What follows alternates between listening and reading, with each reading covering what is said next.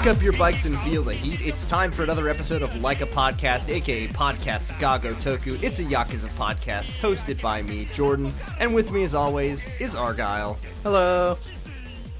I feel like we're in the home stretch now. I'm like getting so excited every time I boot up my copy because I just am like, oh my god, this is the part where the story has already been crazy, right? But yeah, we're like almost done with Yakuza 0, which is pretty cool. But I'm going to be sad to say goodbye because this is my favorite game in the series. Damn. We haven't reached my favorite yet, but this is pretty high up there with good reason. Like, you know, we're, of course we're not the only people who think this, but yeah, it's a very good game. Original take, Yakuza 0 is a good video game. Yeah, you come here for hot takes. Yakuza 0, one of the better ones. Troy Baker leaves an angry comment on our Twitter because he thinks that Yakuza Kiwami 2 is the best one in the series. I never did end up tweeting out that picture of Makoto last week. Well, I tweeted a good picture of Makoto this week, so if you want to, if all of our listeners want to log on to twitter.com and look at our Twitter at Podcast Gagotoku, that's podcast Gagotoku, you can see my funny picture that I posted. How you been? How are things outside of the world of Kamurocho? Not too bad. I've just kind of been doing the same as always. So like, same as it ever was. Same as it ever was. Same as I've picked up at the sort of recommendation of our friend Max from Pot of Greed. I picked up Ace Combat 7 and it was on sale. So I've become a full blown war criminal now. Nice. Unfortunately, I love every second of it. So I will voluntarily, the second I finish the game, I will surrender myself to The Hague to face trial for the things I've done. And I won't say sorry about it. Yeah, it's so crazy to me that that game has lore and it's. I don't understand it. Like I don't know anything about it, but it's like I always thought it was just like a jet fighter game. Oh, it's a jet fighter game. I know it's a jet fighter game. Yeah, but then it's also got like Metal Gear Solid levels of just fucking. It's like if Kojima wasn't horny and liked airplanes instead of fighting robots. That's kind of how I describe it. It's good. I really am enjoying it. I'm almost done with it, and I'm kind of sad for it to be over. But that's not the podcast we're making right now. We're talking about Yakuza 0. And we're specifically talking about Yakuza 0, Chapter 15, Scattered Light. Ooh. Do you get it? Ooh. No. I get it, I think. Possibly. This one's good. I like this one a lot. This is a good chapter. It's a pretty short one, but it's good content. It's good. It's got some of my favorite top 10 Majima moments, I think. Yeah. Do you want to start us off? Yeah. Well, one of the first things that happens. So we're in Kamurocho, but we're playing as Majima. So this is kind of a moment where Majima has finally come back to Kamurocho for the first time in however many years, 3 years, something like that. Yeah, it's been 3 years. And he sees the like national mascot of Kamurocho, which is like 3 Yakuza being mean to a man and a little guy in a suit. Yeah. And they're like, I like when one of them describes Sagawa's favorite snack, which is, he says like, where's the piss and vinegar now? Yeah. I guess that's a mix of Sagawa's favorite snack and that one Cabaret Club guy's favorite snack. Well, yeah, I mean, we established that him and Sagawa were friends, you know. They were friends, that's right. Yeah, before the other guy got killed. Yeah, unfortunately for him. You know, sometimes they'd get together and they'd have hot pot, but the only things they put in the hot pot is piss and vinegar. Vinegar, exactly. Yeah. So Majima, being morally gray, decides to walk past the incident and just walk into the sort of shady Yakuza office buildings that we love so very much. He says, yeah, I ain't seen nothing. Don't worry about me, boys. You could just keep beating them up. This is my Kamurocho accent. I don't know why I talk like this, but when I'm here in the city, I have no choice. Look, I'm not using my Osaka accent anymore. I'm not putting on that accent. This is my classic Tokyo accent. Yeah, this is what we speak like in Tokyo, right, boys? This is how Kiryu talks, too. Yeah. This is disrespectful. So yeah, Majima goes inside and he meets with his great friend who's always got his back. It's Sagawa, and he's lying low. Yeah, Sagawa can't really be out on the streets because, of course, he's like one of the top guys in the Omi Alliance. So, if you know, he starts just strolling around Kamurocho like it's no big thing, it starts a big fuss. So he has to get all of his information through Majima. Yeah, he's stuck inside. Whomst among us isn't currently sort of feeling the Sagawa vibes. Mm-hmm. Mm-hmm. What happens next? Let's see. Sagawa sort of asks if Majima's heard anything about Makoto. Majima pulls out the business card and says that he hasn't heard anything from Tachibana. And then Sagawa says that he's not trying to find Makoto. And then he basically says, like, remember, Majima, if her trail goes cold, then so does your dead, rotting body. Yeah. I mean, Sagawa is not putting up with any of Majima's bullshit, of course. He's like, Sagawa's like, he is so on his bullshit now, because I just feel like he's taken it to the next level ever since he found out that Makoto, the Majima's trick, or I guess it was Nishitani's trick. Mm-hmm. He's just been, like, all the way on every day. He's just been logged on constantly, and he can't stop. I don't think he's ever said anything without just, like, 100% sarcasm since that happened. Yeah, he's just fully, like, not outright saying that he's going to kill Majima. Well, I mean, he's just on his bullshit. He is saying he's going to kill Majima, but even in the sentences where he's not, he's saying that he's going to kill Majima. Every actor's subtext, I'm going to kill you, Goro Majima. Can't wait to go pick up a tasty snack at the convenience store. Subtext, I'm going to kill you, Goro Majima.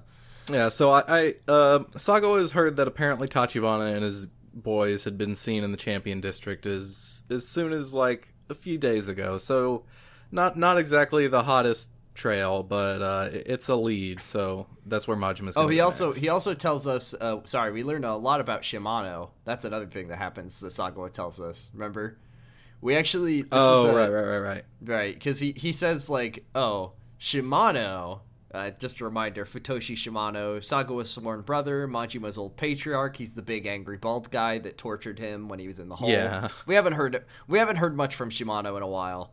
Yeah. So Sagawa's like, don't let Shimano find out that we lost Makoto. He wouldn't like it. Yeah. Also, remember last chapter when Kuze said that there was a rat in the Tojo clan? It's Shimano. It's Shimano. He said, oh, Shimano's... I know. Yeah. Oh, go ahead. He's like, oh, Kiryu, I know your friend just died, but I need to tell you something. There's a rat, and he's going to sell the empty lot to the Omi Alliance, and I know you care about this so much. And then Kiryu said, I don't give a shit. Yeah, that was Shimano. Yeah, that's Shimano. So, like, he's worked out a deal with the Omi Alliance. He'll hand the girl over to them. They'll buy the lot for 1 billion yen. Bada bing, bada boom. They march on Tokyo.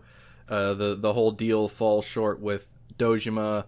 The Omi Alliance gets the whole thing, and they make their profit off of it, and Shimano, they use their force to put Shimano in as the next chairman of the Tojo clan, and then they just split Kamurocho down the middle. God, it would really suck if the Tojo clan had a chairman who was in league with the Omi Alliance. Yeah, that would suck. So yeah, Shimano sucks. Shimano has been playing, like, 5D chess. He's kind of on evil. I shouldn't say evil Kazuma, but he's kind of on a Kazuma level. Well, I mean, as far as the game is concerned, yes, he's evil Kazuma. Mm-hmm. He's been kind of pulling strings from the back. And we also learned that it was Shimano himself that picked Majima to kill Makoto for his own mysterious reasons that literally Sagawa says, I can't explain it to you because Shimano hasn't explained it to me. Just play the game and you'll find out. Yeah. Yeah, Shimano's still got some trick card up his sleeve, like, that somehow involved killing this girl, even though that would, like, not land them the empty lot. But yeah. he's got it all planned out, and he knows what he's doing. So Majima, just have some faith. I can see the whole board. Yeah. Now we got to go to the Champion District for basically. But first, we're gonna take a taxi back to Sotenbori because this is like the only opportunity we're gonna get to really do anything. We're driving all the way back across like half of Japan to get to Osaka from Tokyo. Yeah, it costs Majima like 10,000, 100,000 yen. It costs, you know, not a small chunk of money. It seems affordable for a cab ride. It seems affordable for the distance at which you're traveling. Yeah, I mean, you got to pay the guy a lot of money. Is not so, a lot, not a lot for this game, but no. Here's the deal, everyone. At least for our old pal Majima, this is the second to last chapter where we will have side content. And we've pretty much exhausted all the funniest sub-stories from him. Mm-hmm. So for the rest of our last 2 weeks with Majima, we will not be covering any side content besides the Cabaret Club because we've basically done it all. There's Cabaret Club, like, there's a lot of Majima side content, but it's all, like, Cabaret Club related, like, dates and hostess stuff. And that's what, like, a lot of his sub-stories are. And they're fun. But they're not really good podcasting material. They're fine. So we're not going to be covering any more side content for Majima, and then that'll leave us with one final sub-story for Kiryu at the final episode in 2 weeks. So let's hop over to Club Sunshine. Yeah, back in Club Sunshine, we are now challenging the Club Venus district that is headed by Kanehara, the guy in the golden suit with the big pompadour. He's pretty ridiculous looking. Once you get to 1,500 fans, same as always, you and Yoda are about to go and, scope the place out. But before you, talk to him about this, you see that he's hired a new assistant, this woman named Oishi, to do, some of the office work, in the back room and stuff. And she's asking, hey, where do you keep all your financial records and, employee information and all the, Where are your tax returns, Majima?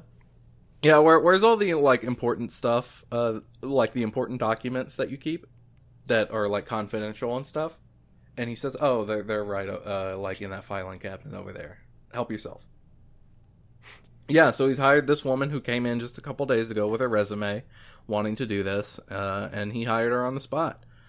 So that's pretty great. And then when you, tell him, oh, hey, let's go scope out Club Venus, you hear an evil laughter echoing through the building. And that's when Kanehara walks in and he says, ha ha ha, you've fallen right into my trap.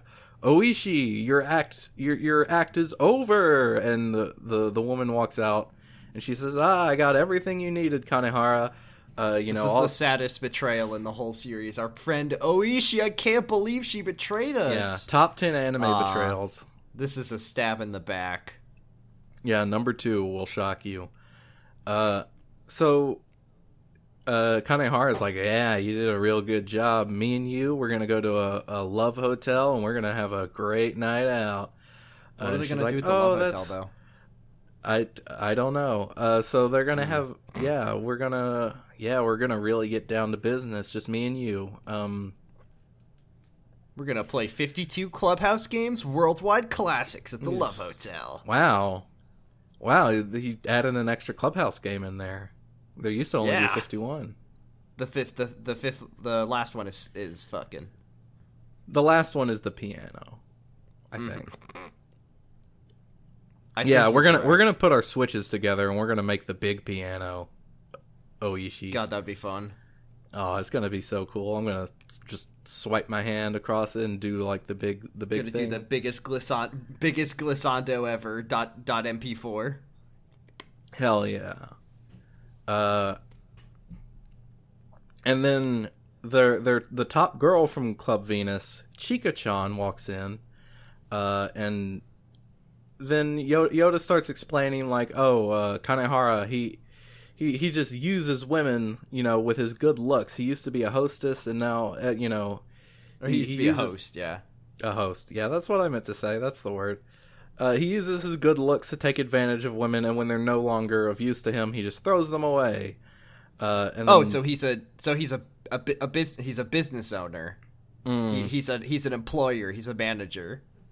Yeah, but I guess I just don't see how Kanehara is doing anything differently from the way that people normally do things.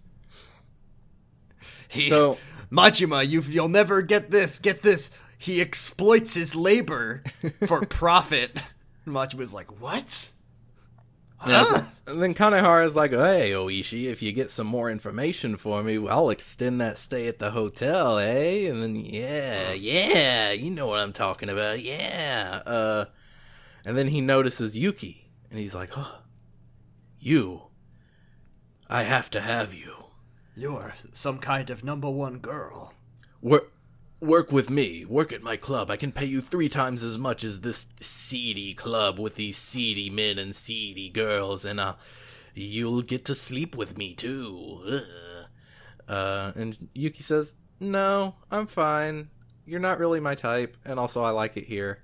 And he says, I don't like men who wear gold suits, and I don't like giant pompadours. Playing hard to get, huh? I always get what I want, so I'll be back. And then they leave. I'll see you when you get more fans and subscribers. Yeah, so then you get 3,000 fans. And yeah, they both come back, and Kanehara is just like, hey, Yuki, I'm back for you. Hey, you want to sleep with me? And she says, no, my answer still hasn't changed. Sorry. And he says, oh, well, if that's the case, then I'll have to really get nasty. And he walks off. And Yuki's kind of shaken, but, you know, she's being brave. She's putting on a brave face for all this. And that's basically that. And then once you get 6,000 fans, Chika-chan comes by and she says, okay, well, one, Kanehara has, declared a cabaret club battle, so you need to do that. And two, Yuki, you should really watch out. Like, he is getting really pissed off, and it's getting to the point that he will probably do something drastic. And Yuki says... Is a cabaret club battle something that's... Is it like a Yamino game? Like, it's just something you declare, and it's just like, well, fuck, now I have to do a cabaret club battle. Yeah, I mean, I think the whole thing is that it's like a thing cabaret clubs used to do where, you know, to like knock each other out of business. And then if you don't make the most money, you'll be attacked by rotating saws. You mean dark energy discs. Anyways, so Yuki says, "Don't stop trying to scare me. Don't I'm not scared. I'm not going anywhere. I'm going to keep working here. You can't make me leave." And Chika says, "Okay, well, I'm just trying to help you." And she walks out, and Yuki says, "I don't know. Maybe she was right. You know, maybe she really was trying to help me." And everyone's like, "Well, don't worry, because if anybody comes for you, I'll protect you." Majima. The good news is our manager is an ex-Yakuza who wields a baseball bat and loves to hit people with it good. Yeah, don't worry. Don't worry, Majima will protect you, Yoda will protect you, Aichan will protect you, it'll be fine. Haven't you seen the fight scene on the Senate floor in the 3rd movie and Revenge of the Sith? It's very cool. Oh, okay. Wow, Anyways, then we cut to Yuki. She's walking home, and so 3 guys walk out of the alleyways and nab her. Yeah, nobody knows about this, but they find out that Yuki's gone, but they don't seem to know what's happened to her. But anyways, like from now until the end of this, like until you beat Club Venus, you no longer have Yuki in your roster. You can't use her. This sucks because she's good. Yeah, she's one of the platinum girls, so she's really good. But it's fine because you probably got a bunch of gold and like if only I had like 3 other platinum girls. 4 other platinum girls. Mm-hmm. Mm-hmm. And I have the Obitarian. Style. I have the party goddess. I have the unknown woman. I have the doll girl's mother. I have all sorts of other people. The killer cannibal clown who ate all the evidence. Damn, yeah. You have Ono Michiko. I don't have her yet. That's sad. That's not for later. That's a treat for us for another day. Yeah, that's a secret tool that we'll be able to use later. So then you have a cabaret club battle with Kanehara, and he does his evil laugh as usual, and he says, "Ooh, looks like you're missing one of your girls, Majima," and everybody, of course, immediately finds out that, yeah, of course, Kanehara kidnapped her because he wanted her. He knows that if Kanehara knows that if he loses this cabaret club battle, he will be shot dead forever. So he's pulling out all stops, because I was just thinking to myself, doesn't he know that, like, kidnapping more like is a criminal crime that makes you go to prison? But then I think ulterior motive, he just is trying to save his own skin, and he's also a pervert creep. I need you to have Yuki. And if I can't have her, then nobody can. I gotta pay for my daughter's college fund. Oh, damn. I forgot. Yuki wasn't going home from work. She was leaving to go get vinegar for Yoda. Oh, my God. They need so much vinegar. He can never have enough. God, Yuki, I'm making my volcano, my baking soda volcano for the science fair. I'm making my Mizumuna memorial. I'm making some vinegar cubes for his funeral. You'll never guess what I'm out of, though. And no, it isn't baking soda. Oh no! The Mizumuna memorial volcano. Oh, I said no. The vinegar cubes for his funeral. Well, you put the vinegar cubes into the baking soda solution, and then it erupts in a beautiful, emotional display. Yeah. And it spells out his name. Wow. It's impressive. Wow. First place in the science fair. Wow. Yeah, they're going to hang that blue ribbon up right there on the front post that Yoda stands under. They're gonna hang it right on his coffin. Oh, on Mizumuna's coffin. Yeah, even better. He deserves it, yeah. He does deserve it. He was so good at... like middle school science, you know, he got straight A's in that class on his report card every semester, every year. You don't understand, Majima. You were never very good at middle school biology or even physical science. Majima was more of a gym boy. I wish I had a cabaret club manager who was good at science. Special move. What does he do to you? Okay, yeah, you do the battle. Kanehara's special move is he just kicks people out and also drains the HP of your girls, so we're getting to the point where they don't have any, like, unique effects left, so they just have to combine them. Which, really annoying effect, to say the least. Oh, yeah, for sure. Real pain in the ass. But I wonder how Kanehara gets the guests out of your club. I think we established before. Oh wait, no, that was when it was like draining their skills and HP. Yeah, that was nerve gas. They spray a poison gas in there. Do you think that he's kicking them out, or do you think he's enticing them? He lays a smelly egg. He plays a Nickelback song. No, he lays a big stinky egg, and then everybody. Kanehara walks right into the cabaret club stage, squats down, and lays the stinkiest egg that you've ever seen. And then everybody says "P.U." and leaves. Ew, gross. It smells like my baseball cleats. Yeah, that sounds about right. Yeah, just a.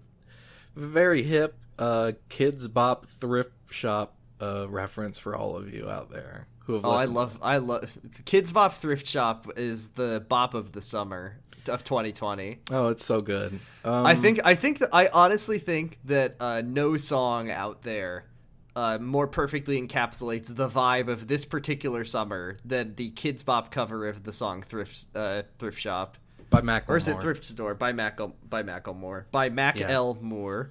Yeah. Yep. What was I talking about? Well, you were talking about Kanehara's big stinky egg, yeah. His big stinky egg. So you, in spite of his big stinky egg, you do defeat him in Cabaret Club combat. And he says, "No, this is I lost." And Chika-chan is like, "Don't worry, maybe this is a good thing. You were always so consumed by your hatred and like taking advantage of other people, maybe you can start anew with this." And he says, "This is all your fault." "No, you don't understand. They're going to kill me with a gun. They're going to shoot me in the brain. I can't lose. This isn't my fault. Majima, we're going outside. Let's fight. We're going to fight." So you fight him. He's not that bad. Yeah. Oh, I would assume that he is the hardest boss in the game. No, he's actually pretty easy. You just whack the pompadour right off his head, spin it around. Yeah, you hit him with the baseball bat hard enough, and it just spins around in his head, and he goes... And now he has sort of a backwards-facing pompadour. Oh, that's a look. That's a look that I don't think anyone's ever tried before. A reverse pompadour going on the back, like a backwards baseball cap. Interesting. Ah, now that's style. That's drip. Yeah, baby. That's the drip that doesn't come out of a big stinky cloaca. So you beat him in a fight, and he runs away, and he says, "I'm gonna get killed now. Get killed now." Oh man, beans. Tsukiyama's there, and he says, "Oh, good riddance. I was gonna have you killed or like eliminated sooner or later because I knew you were." You're coming after me. Your ambitions were too big. So thanks, Majima. I hated all of those 5 stars anyways. I didn't want them. I didn't want all those 5 stars anyways." He's being tsundere. Yeah, I didn't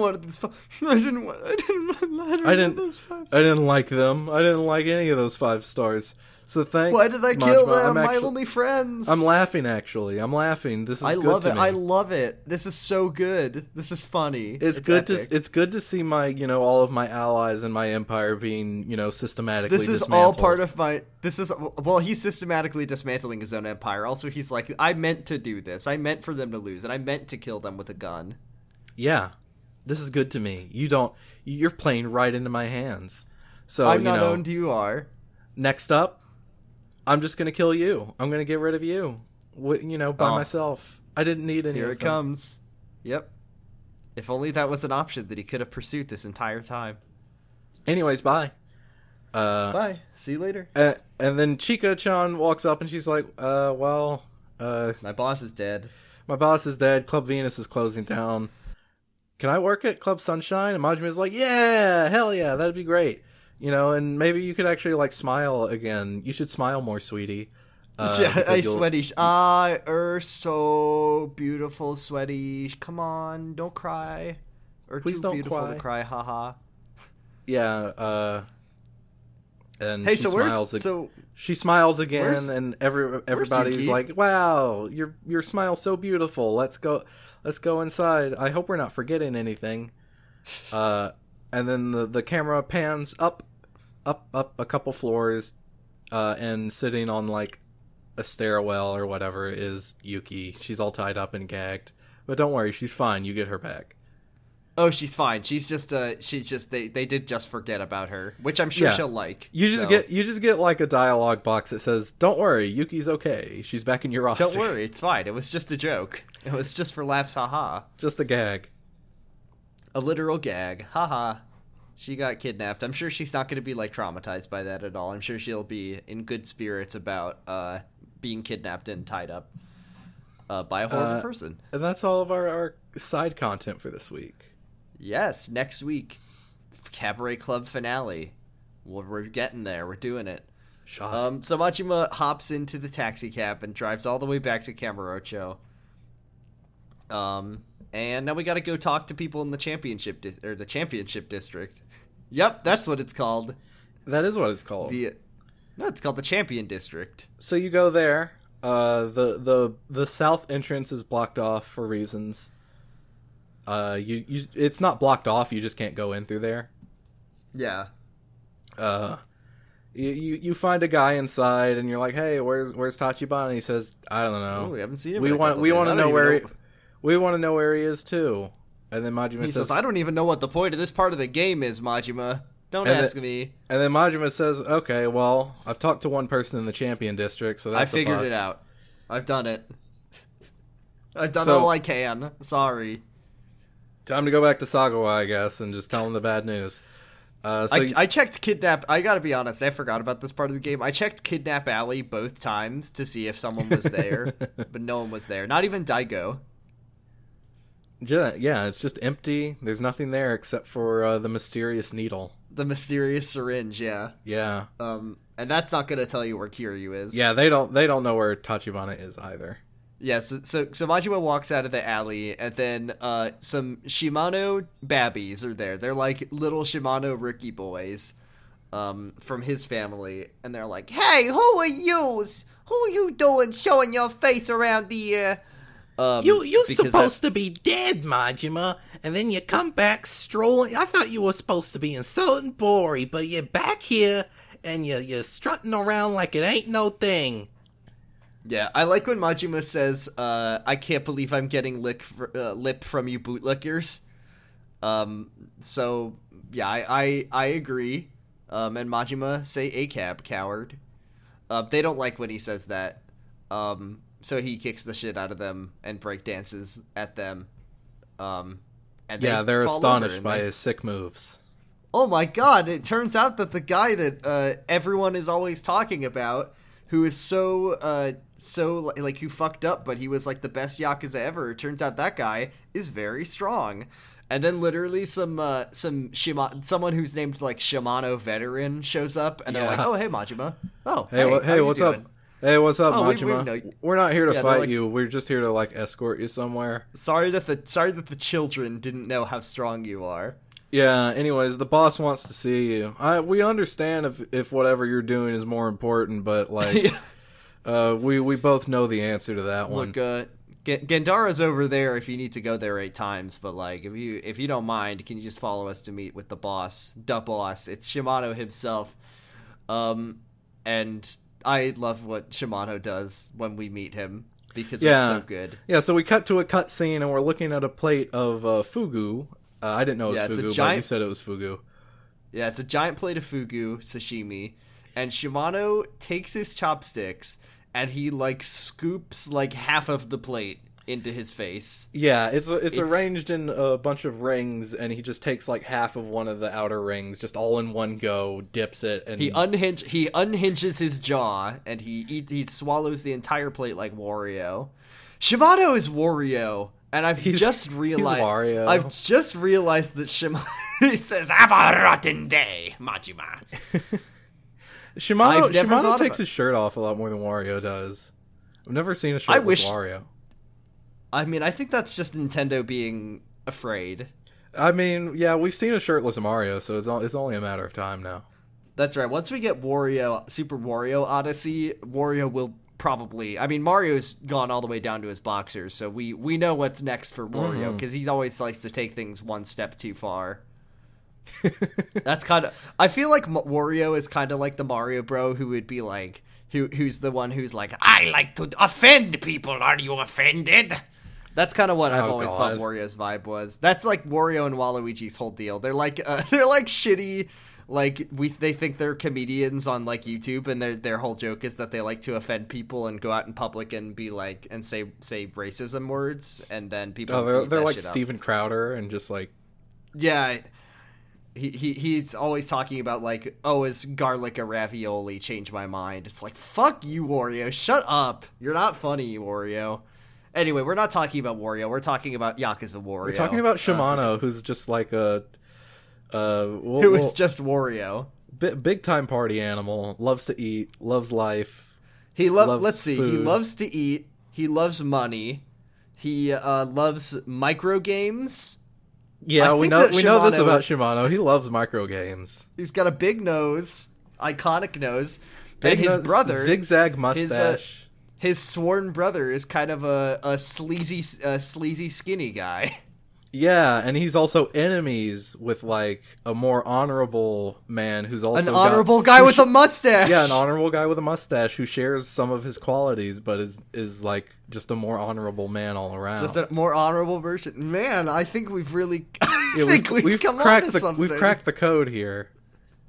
All right, I want that fan art of Kazuma Mario and Shimano Wario on my desk by 5 o'clock. Get it done. Let's see it. Yeah, so Shimano has just finished eating an entire plate of fugu like a little weirdo boy. He says, hey, Majima, you're not going to eat any? Oh, more for me. Yeah. Oh, more for me. And unfortunately, it's just like that classic Simpsons episode. It was improperly prepared, and now Shimano, unfortunately, he will pass away within the next 24 hours. I think his powerful stomach juices could probably just digest it.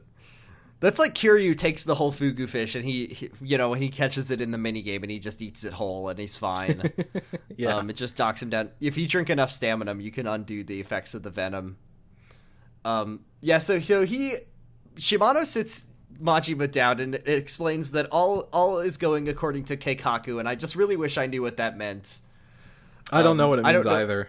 This game doesn't have editor's notes, so it doesn't have translation. Yeah, translator's notes. I gotta say, when Shimano said Keikaku, I did go. It said Keikaku. It means plan. So then Shimano explains that he has seen the entire chessboard in 5 dimensions. Do you want to explain Shimano's trick, his big grand plan? Yeah, so also Sagawa walks in. He's here too. He's been invited as well. And Shimano Sagawa Luigi. Sagawa! Yeah, so don't worry Sagawa. I knew exactly what was going on, because the thing is, I hired Majima to kill Makoto because I knew he wouldn't be able to kill Makoto. He wouldn't be able to, yeah. That would make her trust him, because who would she trust more than someone who was sent to kill her but then couldn't do it? So she fell in love with him. So then after she falls in love with him I'm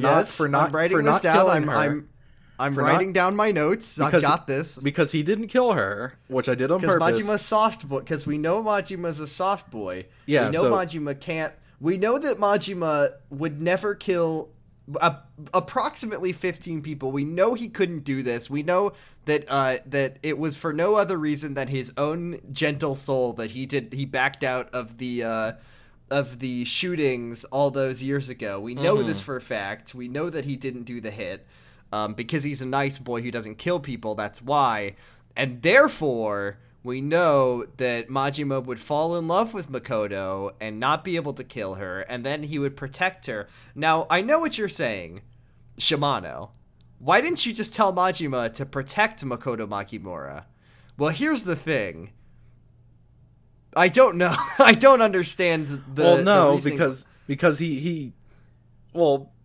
Because if he did that, then he wouldn't have been sent on the mission to kill her, because it needs that veneer of reality of him being sent to kill her but not being able to do it, which then makes her trust him and makes her fall in love with him and willing to hand over the empty lot to him. The perfect love story begins with a person being hired to kill you and ends with you giving them a small piece of land. A tale as old as time. A tale as old as time.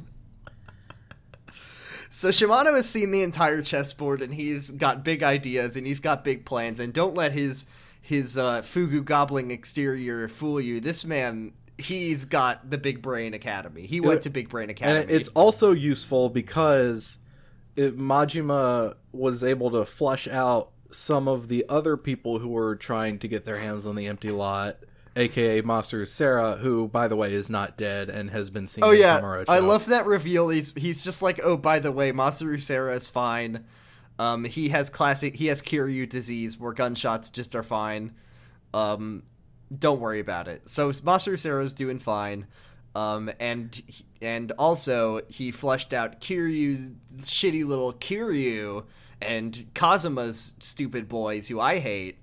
That's what he says, and he wants you to get rid of them, too, because all of them are in the way of him being in charge of the Tojo clan. Yeah, I don't want Dojima to be chairman either, because he's fucking stupid, but also I want to be chairman because I'm fucking stupid.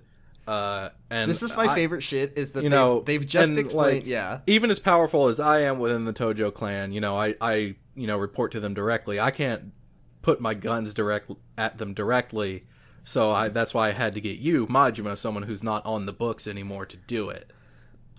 So they've just explained, and then what's great is that Sagawa and Shimano are like, so now, guess what? Guess what? You don't need to kill Makoto.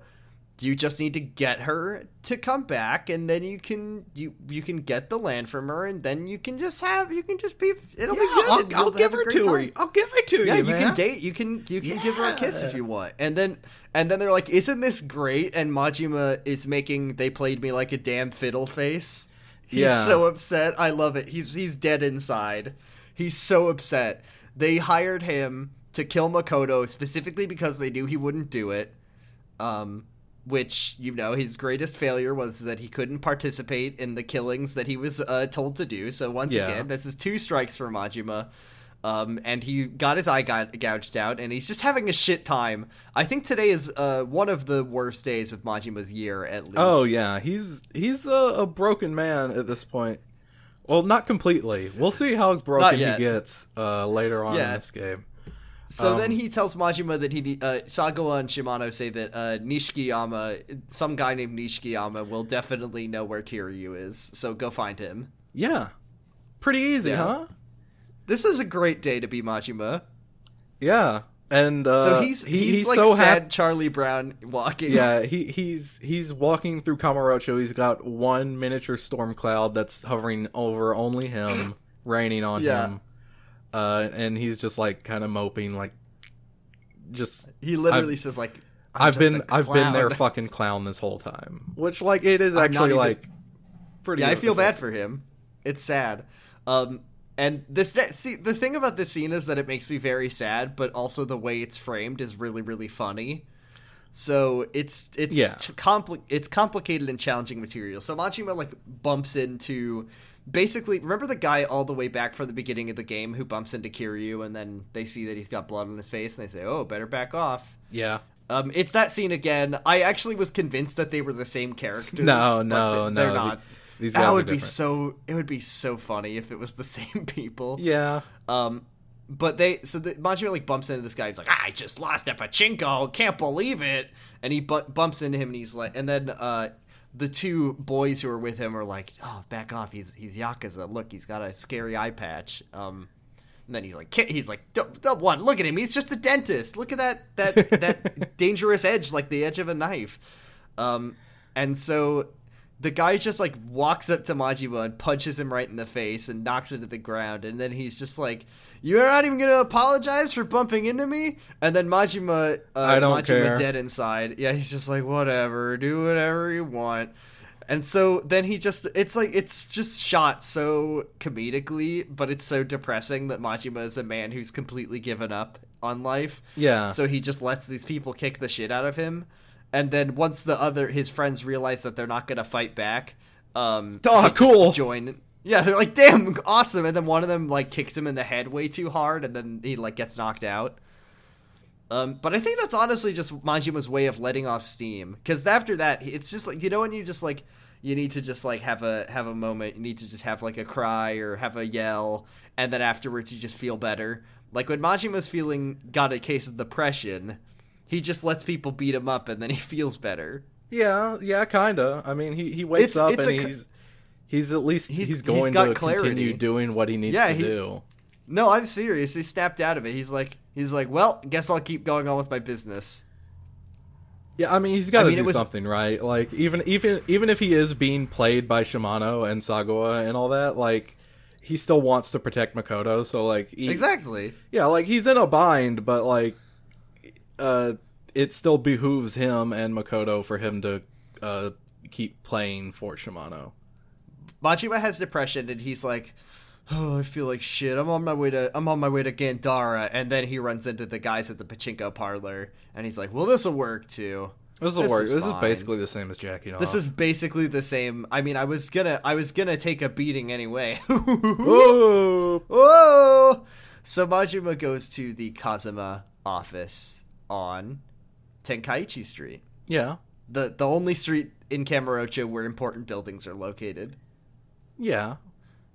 Yeah. You go there and you walk inside and all the guys inside are like, hey, wait a second. Who the fuck are you? Are you Majima? What? It's the same scene. Yeah. You're like a legend, man. You got killed. And should I get your autograph? You got put in the hole and tortured by Shimano for like a year. Anyways, we're going to beat the shit out of you because you shouldn't be here. What are you doing? And then Kashiwagi is just like, he's like, no, you're a level 1 crook, and this guy's a level 55 mob boss, and this is how Yakuza works.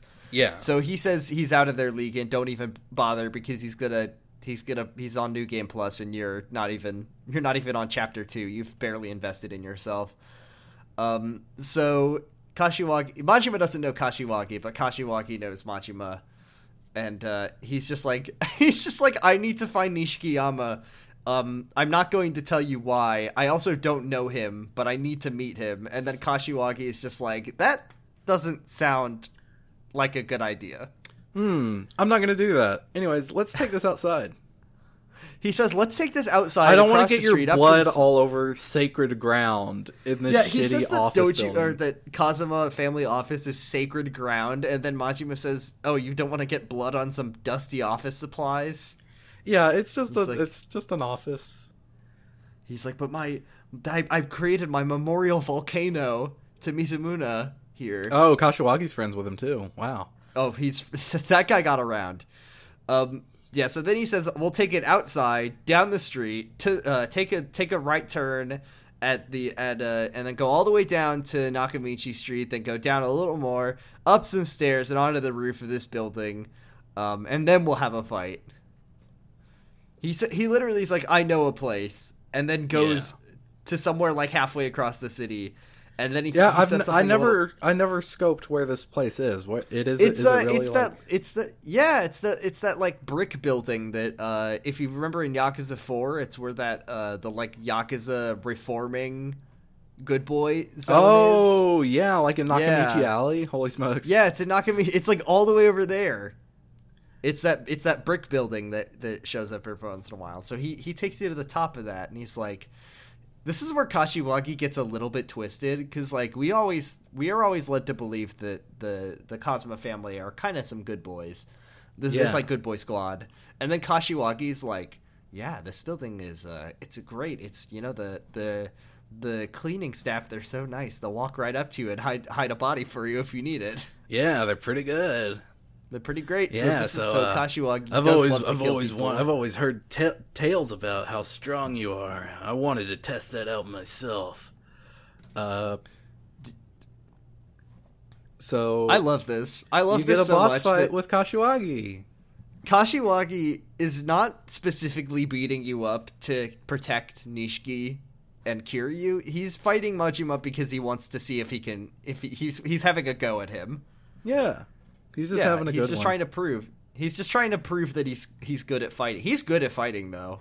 Like, I'll say that. He's good at fighting. This is a fun, like, this is a fun fight, and, like, if you've played the other Yakuza games, like, this is, he is not a boss fight in any of the other ones, so this is, like, I guess, yeah, it's cool to get to fight Kashiwagi. I wouldn't say long-awaited, but, yeah, it's kind of cool to get to battle one of the old guard, I suppose. You boot up, it's 2005, you boot up the copy of Yakuza 1, the original Yakuza, you meet Kashiwagi, and the players back then, they were like, I can't wait till they let me beat the shit out of this guy. Yeah. Yeah, I mean, he's just a recurring character, so it's like, well, yeah, he's yeah, it's true. Always, every character that I meet before. That's why, like, when I played Ace Attorney, I said, God, I wish I could have a boss fight against Dick Gumshoe. I've just always wanted to beat up Dick Gumshoe. That's not true, but he is canceled. Or at least it's like, you know, you get to see him when he was younger and could fight. Or, like, you see that he has earned his place as captain of the Kazuma family. I have talked about this before with you, and we'll talk about this more when we get to the later games. Somehow, Kashiwagi in 1988, in my opinion, I think it's just his hair. He looks a lot older. Yeah, it's the hair, because he has long hair in the other games. He has like long Nishikiyama hair in the and he doesn't age. Like, he doesn't get visibly older. He just gets shorter hair in this one. So he's he kind of He kind of looks more youthful in 2005 than he does in 1988, but that's besides the point. Yeah, it's a cool boss fight. He's a blue health bar boy, so he's got to take out a bunch of health. He's got a quick time event where he'll like flash step towards you and then punch you really hard, and if you fail it, he'll just fucking punch you all the way across the roof. It's pretty cool, but yeah, Kashiwagi's a badass. Yeah, he's pretty cool. And we never find out how he got that scar. Is another thing. We never find out how he got that scar. I would like to know how he got that scar. Maybe Kazuma gave it to him like as a prank, or like he said, Kashiwagi, you're pretty generic looking, but if I give you this scar, it will turn you into a beloved character in the series. And yeah, Kazuma was doing his character creation for Kashiwagi, and he said, he looks fine, but he's kind of a generic, just mob boss looking sort of guy. What if I gave him just a big scar across the front of his face? That's like Kazuma has the character creation mindset of me when I was like 13, and I was like, well, he's not cool if he doesn't have a cool, badass, epic scar across his right eye, and that's the coolest thing that you can have. And that's kind of how Kazuma designs his characters. Yeah, that's how he designs his captains.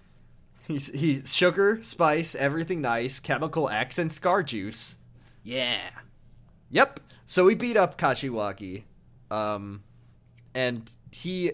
Then Majima inexplicably has his knife. Iconic knife. The demon fire dagger. Yeah, that you can get as a pre-order bonus.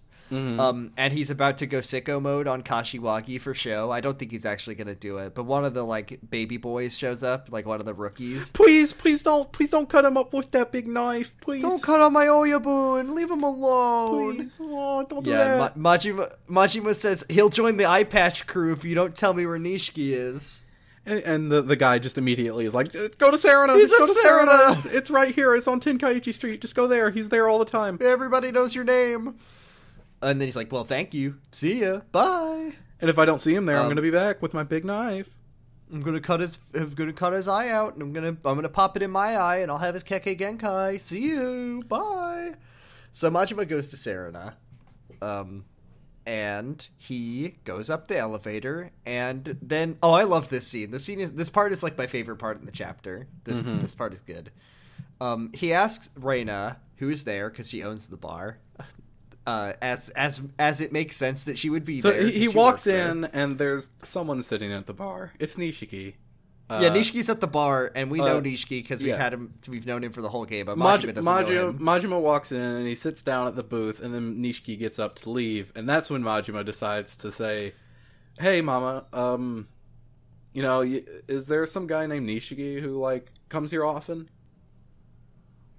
Because I'd love to throw hands with him. Yeah, I'm just looking to meet him. And she says, yeah, he's here all the time. He's right there. Nishiki, but Nishiki, turns to Majima and he's like, suppose I was this Nishiki guy.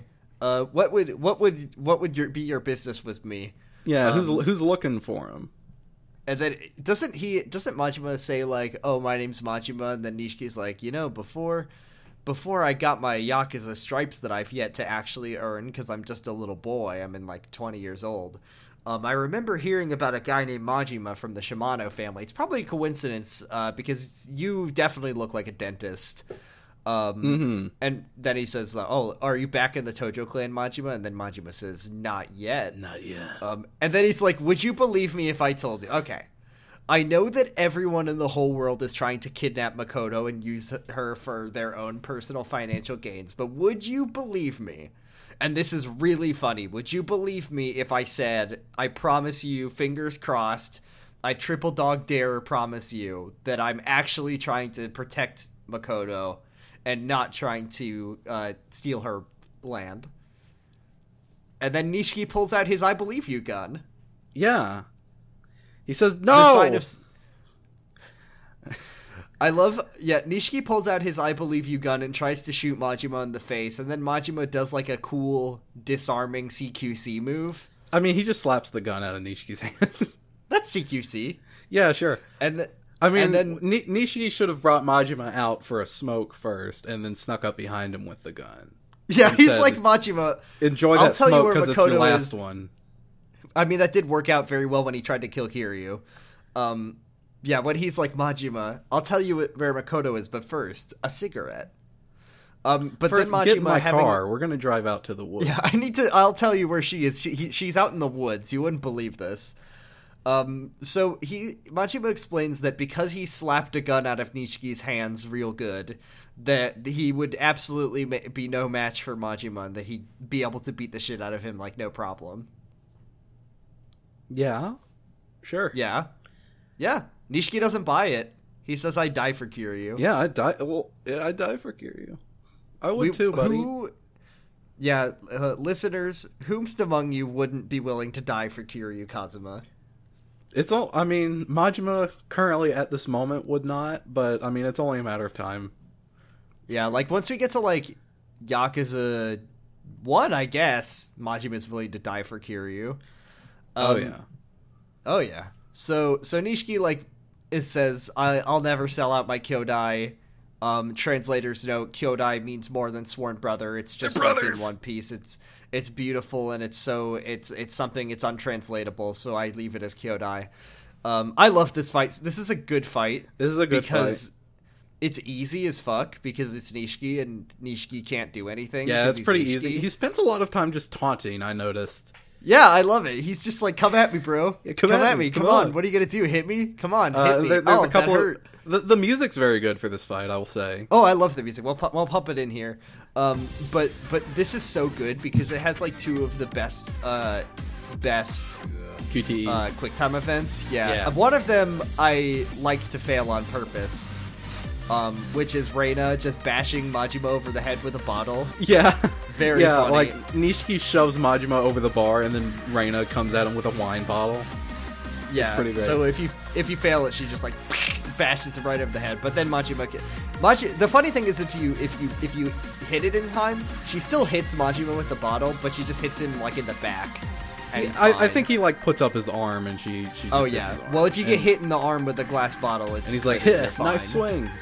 And then he pulls the glass out of his arm, and he's like, "Nice swing, ow." And then the other one is, I think, the funniest quick time event in this whole game. Yeah, actually the funniest one is where Majima offers a hot towel. But then the second funniest one is Reina literally throws Nishiki a staminum. Yeah, a stamina axe. Which I think is, as far as I can tell, and I've played this whole series, I don't think we've ever seen a Stamina X or any other healing item actually 3D modeled in the entire game, besides in this one quick time event. Well, you can pick them up during long battles and stuff. I guess that's true, but in an animated cutscene, it's the only time that you ever see a person actually acknowledge in the game a Stamina as a healing item. And she throws it to him, and then you can catch it out of the air and heal the full health. Yeah. It's so good. If Nishiki catches it, he will heal quite a bit. But if you pass the quick time event, you'll catch it and heal. It's really good. So good. But yeah, this fight is comically easy, especially if you use breaker style, because this is another close quarters. Oh yeah, Serena. So it's close quarters. There's a ton of furniture. Yeah, you can just obliterate him. You can. I did this fight. I almost did it without getting hit once because I was just breaker styling, and Nishiki's just sitting there, just I like it. I actually like it, Majima. Come at me, bro. Come on. I'm charging. He's charging his heat with taunts very slowly, and if you let him charge it all the way, he'll unleash one very good heat move, and then he'll just die on the spot. Yeah, it turns out Nishiki has a long way to go without Kiryu.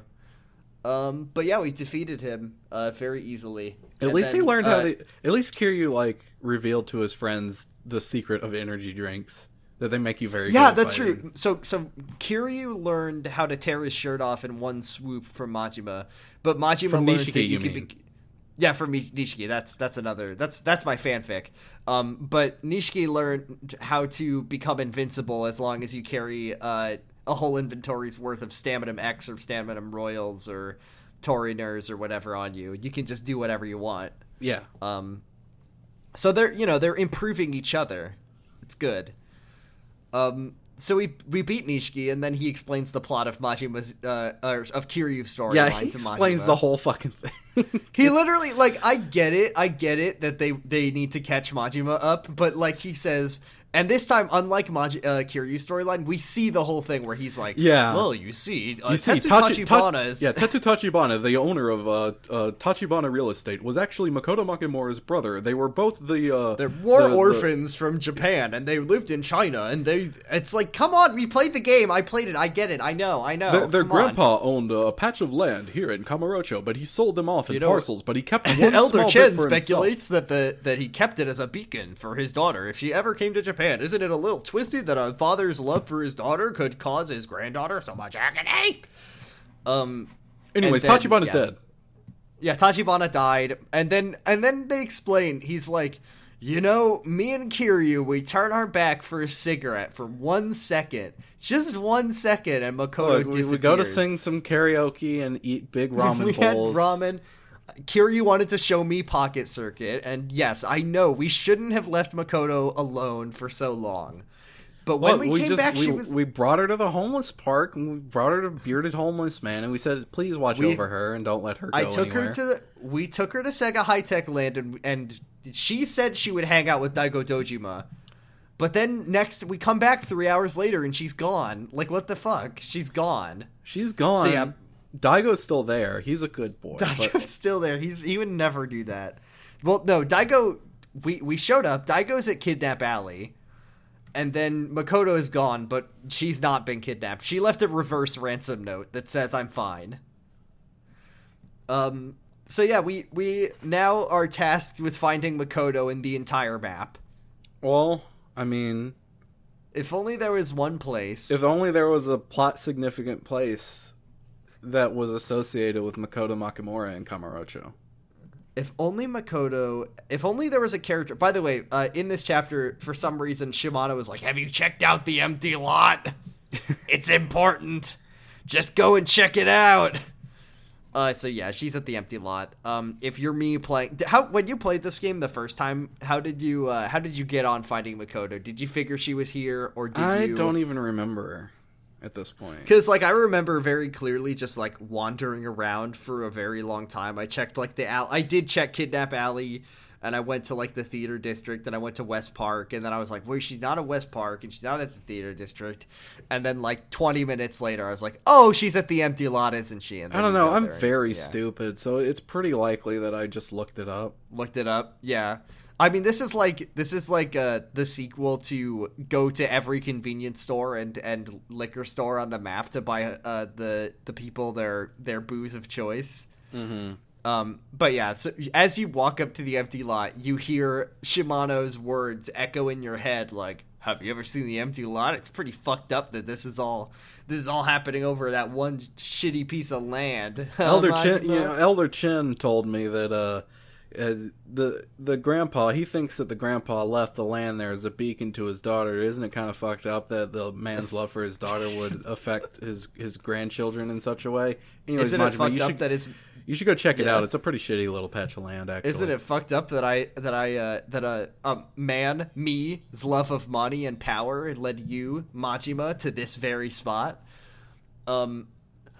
Oh, also, I forgot to say that when you finish beating up Nishiki, and then he decides that he trusts you to find Makoto, he says, don't let anything happen to her, because if anything happens to her, Tachibana will beat me and Kiryu up from the afterlife.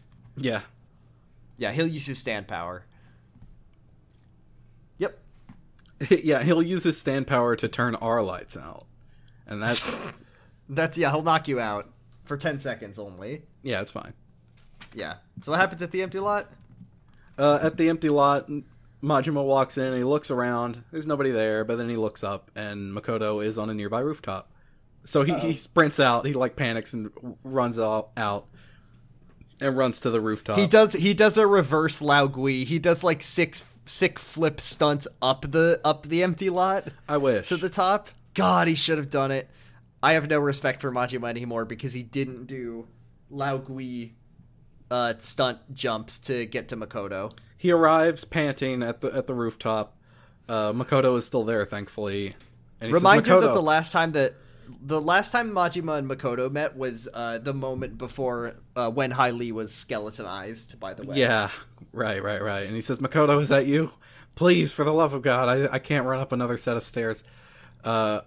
And she turns around and she says, Yes, it's me. Oh, Majima. I thought we'd meet again. And I'm a little epic. I'm more epic now than I was before. I'm talked like this now. Yeah. She's like undergoing epic metamorphosis. It started with her cool trench coat costume change that she got from Masaru Sera and her stabbing sword cane. Oda. Yeah. Yeah, she stabbed Oda. Now she's gone through a horrible loss. And now she has taken one more step onto being epic, which is that she can kind of see now. Yeah, she can kind of see. Twist. How does that even come out? I don't even remember. It's just like she.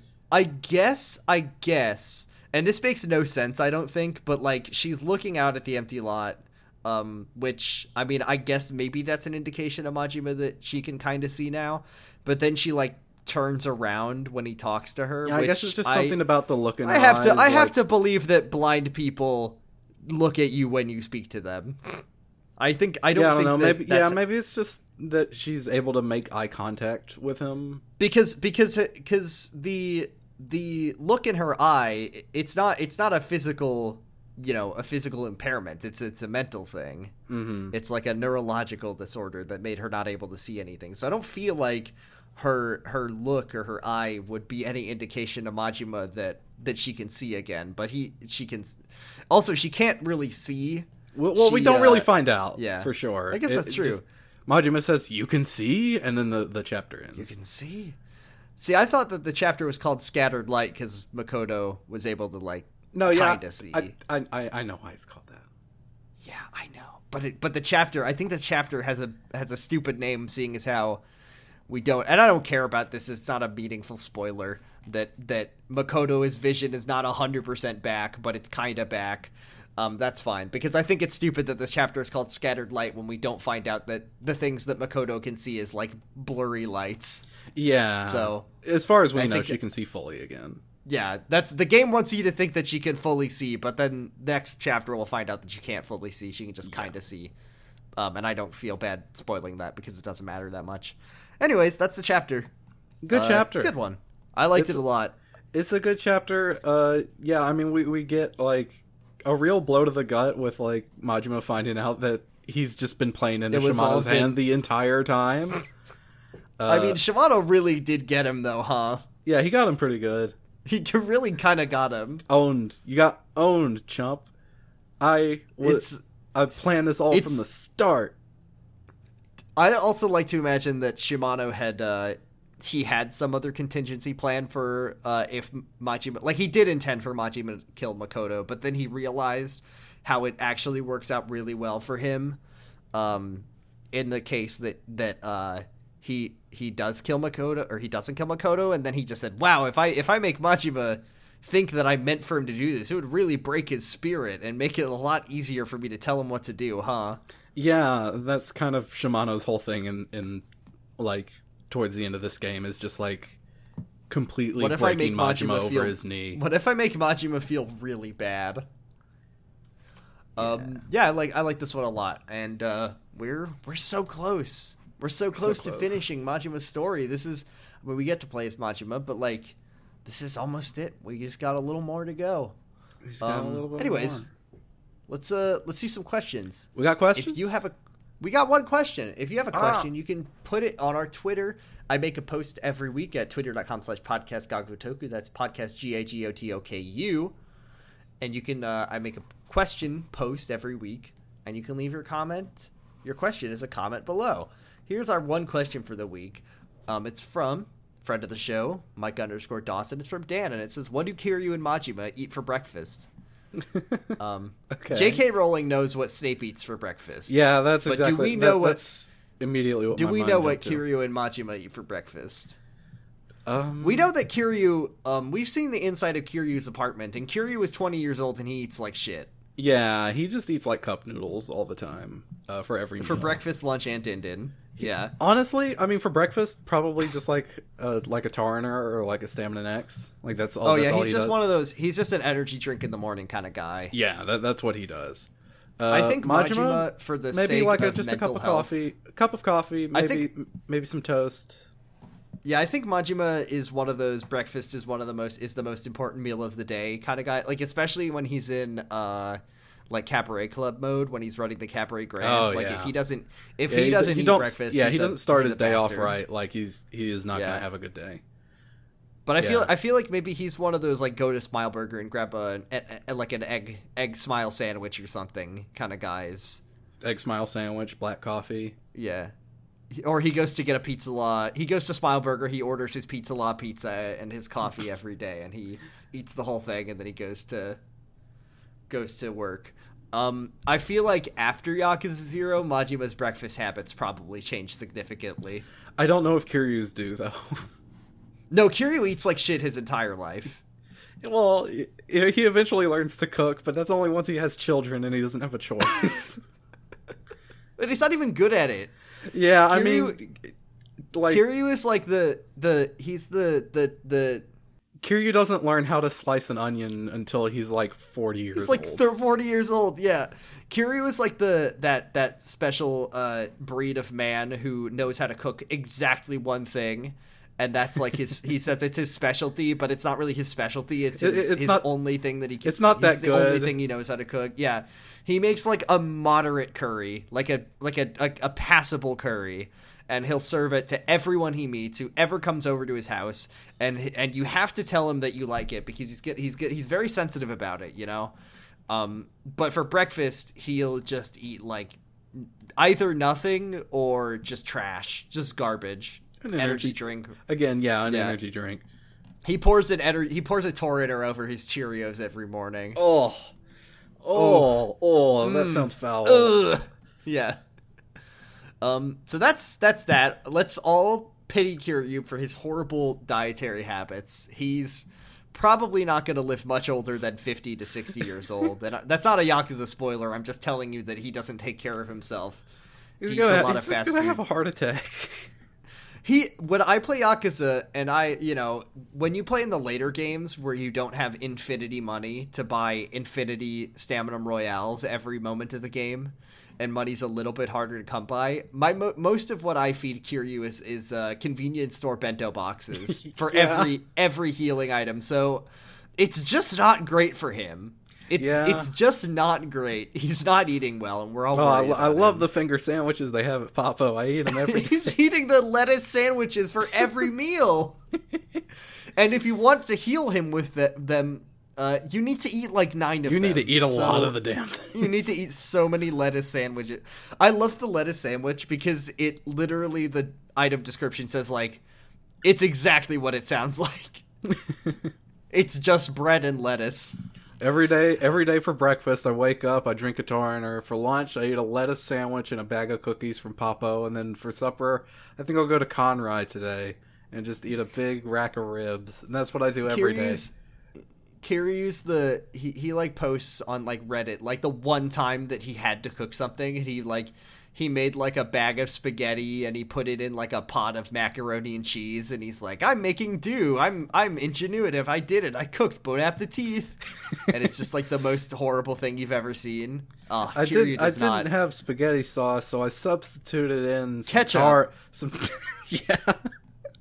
Ketchup is made of tomatoes, and so is marinara sauce, so I figured it was basically... kind of the same thing. Basically the same thing, and yeah, for a little bit of extra kick, I like to put one bottle of Pitzman's, and then I put one bottle of Torriner Maximum. And you just get the mustard, you get the ketchup, and you get that carbonated... That's good shit. Bon appetit, Nishiki. Bon appetit.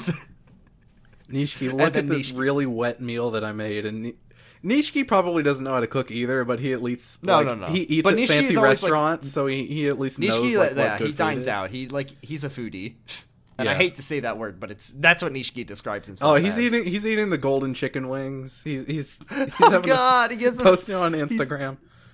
God, I hate that. Okay, I think that's enough. I think that's enough food discourse for now. We can't talk about food on this podcast. It's simply illegal. Mm-hmm. That being said, we'll get to what the rest of the protagonists of this series eat for breakfast when we get to the games that they're in. I will say that when Nishiki goes to Starbucks, he's the guy who gets like 300 extra shots, pumps. Hell yeah. And then the ice, and then he gets like, oh, make sure you put 3 sugar, and his whole receipt is like, it's like one giant, like 1 foot long order, and everyone who works there just despises him whenever he comes in. That's Nishiki. He's there like 4 times a week though. Yeah, there's one cashier who has his order memorized. Oh boy, that's it for today, I think. Yeah, thank you all very much for listening. Talking about that one question? Good question, Dan. Thank you for the question. It was a really good question, and I like to think about just Kiryu's awful diet habits. If Kiryu ever went to America, in all fairness, his awful diet is our fault because we're controlling. That's really true, though. We make him do this. I mean, the options for Kiryu's diet are you can make him get takeout at Smile Burger and eat 3 Smile meals, extra fries, and a chocolate shake, or you can make him eat every single meal at the most high-end steakhouse at Kamurocho, and there is no middle ground. Yeah. That's the only options you have. If I got the bottomless stomach upgrade, and I need to get the completion points for going to all the restaurants. If you made Kiryu go to America, he would discover Arby's, and he'd think it was the height of cuisine. Be like, oh my god, they make fries curly. This is an innovation. You won't believe it, they have the meats. I've got the meat shits, Kiryu. Kiryu has yet to unlock the perk that lets you eat an entire plate of fugu fish in one bite. Okay, we gotta end this nonsense. I can't talk about food anymore. I'm hungry for Smile Burger. Thank you all very, very much for listening to this episode of Like a Podcast. You can find all of our episodes at yakuzapod.com. Tell your friends, recommend us to anyone who likes Yakuza. Oh, and leave us a review on iTunes. I always forget to tell people to do that. And you know what else I always forget to tell people about is that we have a Discord, and it's the link's in every episode description. You can join our Discord, get our Yakuza emojis, talk to us about Yakuza, talk to us about other things that aren't Yakuza, like Judgment, yeah, or the Fist of the North Star spin-off game, yeah. You can find me on Twitter at twitter.com/bradipusrex. You can find Argyle at Twitter at twitter.com/argyle_funk. And if you need other podcasts, here's 2 of them for you. You can listen to my other podcast on Jergen It. It's on NoiseSpace, and it's called Jergen It. And the reason I mentioned NoiseSpace is because, congratulations, new NoiseSpace member, Pot of Greed. Yay! You did it.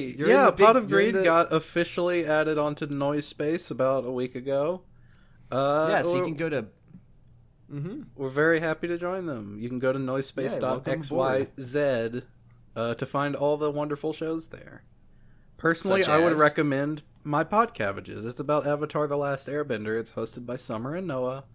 It's very good. It's very funny. We're not on NoiseSpace right now, so we don't shout out the NoiseSpace podcast unless we really want to, because I'm salty about it. I'm not actually mad because I'm already on there on a different podcast. But me too. This podcast is a disaster today. What are we doing? We're talking about energy drinks and ketchup all day. Dude, I could talk about that for hours. It's only because you stopped me that I'm not still doing it. I feel like we just need an episode. We need to do one episode where we just let it all out, and it's just called like the Kamurocho food tour, where we just discuss. This is a good idea. Yeah, we do like Anthony Bourdain, but just for Kamurocho and Sodbori. I'm putting this idea in my back pocket for another episode. Don't count on it. I don't know if we could turn this into a funny episode, but I'm just thinking about it, and it's a good idea. Anyways, thanks everyone for listening, and as always, Kiwami. 2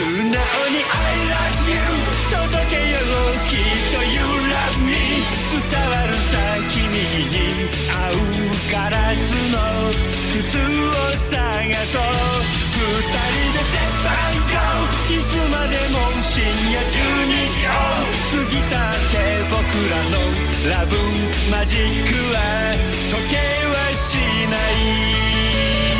いおいでねします